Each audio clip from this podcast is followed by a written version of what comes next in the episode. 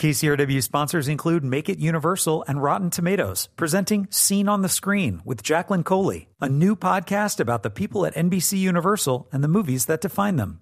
Available wherever you listen to your favorite podcasts.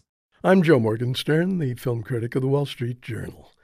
The organizing principle of the Great Wall is lots, lots of Chinese and American money lavished on a remarkably dull spectacle with lots of medieval Chinese soldiers, plus a European mercenary played by Matt Damon.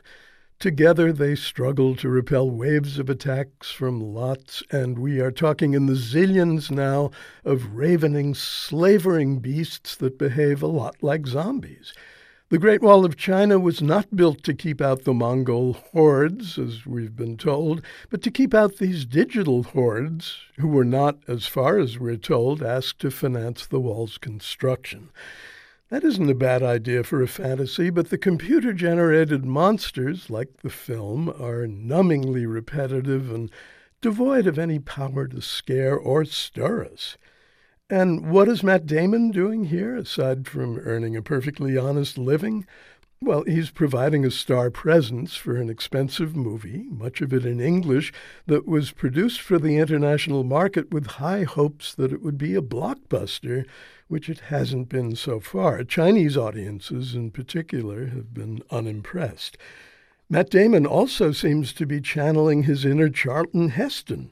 His character, known only as William, is stolid as a fence post, except for occasional flashes of the charm Damon brought in abundance to The Martian, where he had to carry whole stretches of the movie by himself.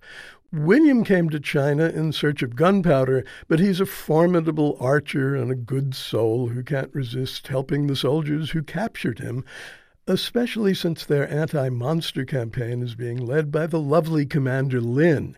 She's played by Jing Tian as a young woman warrior of unlimited courage, though limited interest in a hot love affair. Chinese censors won't allow hot love affairs, so the movie's culminating mood is one of human commonality and international solidarity. The director was Zhang Yimou, a seminal figure in Chinese film. He directed such small scale masterpieces as Red Sorghum and Raise the Red Lantern, then made a different sort of name for himself with lavish spectaculars like House of Flying Daggers, martial arts as MGM might have staged them, and the opening ceremony for the 2008 Olympic Games in Beijing.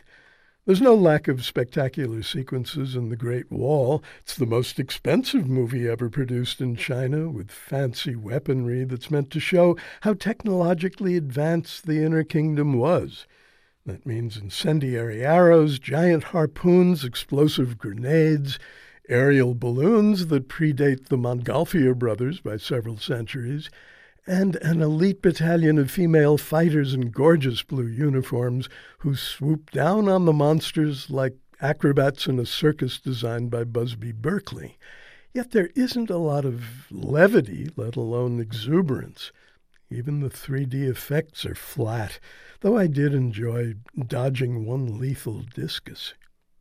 I'm Joe Morgenstern. I'll be back on KCRW next week with more reviews. KCRW sponsors include Make It Universal and Rotten Tomatoes, presenting Scene on the Screen with Jacqueline Coley, a new podcast about the people at NBC Universal and the movies that define them. Available wherever you listen to your favorite podcasts.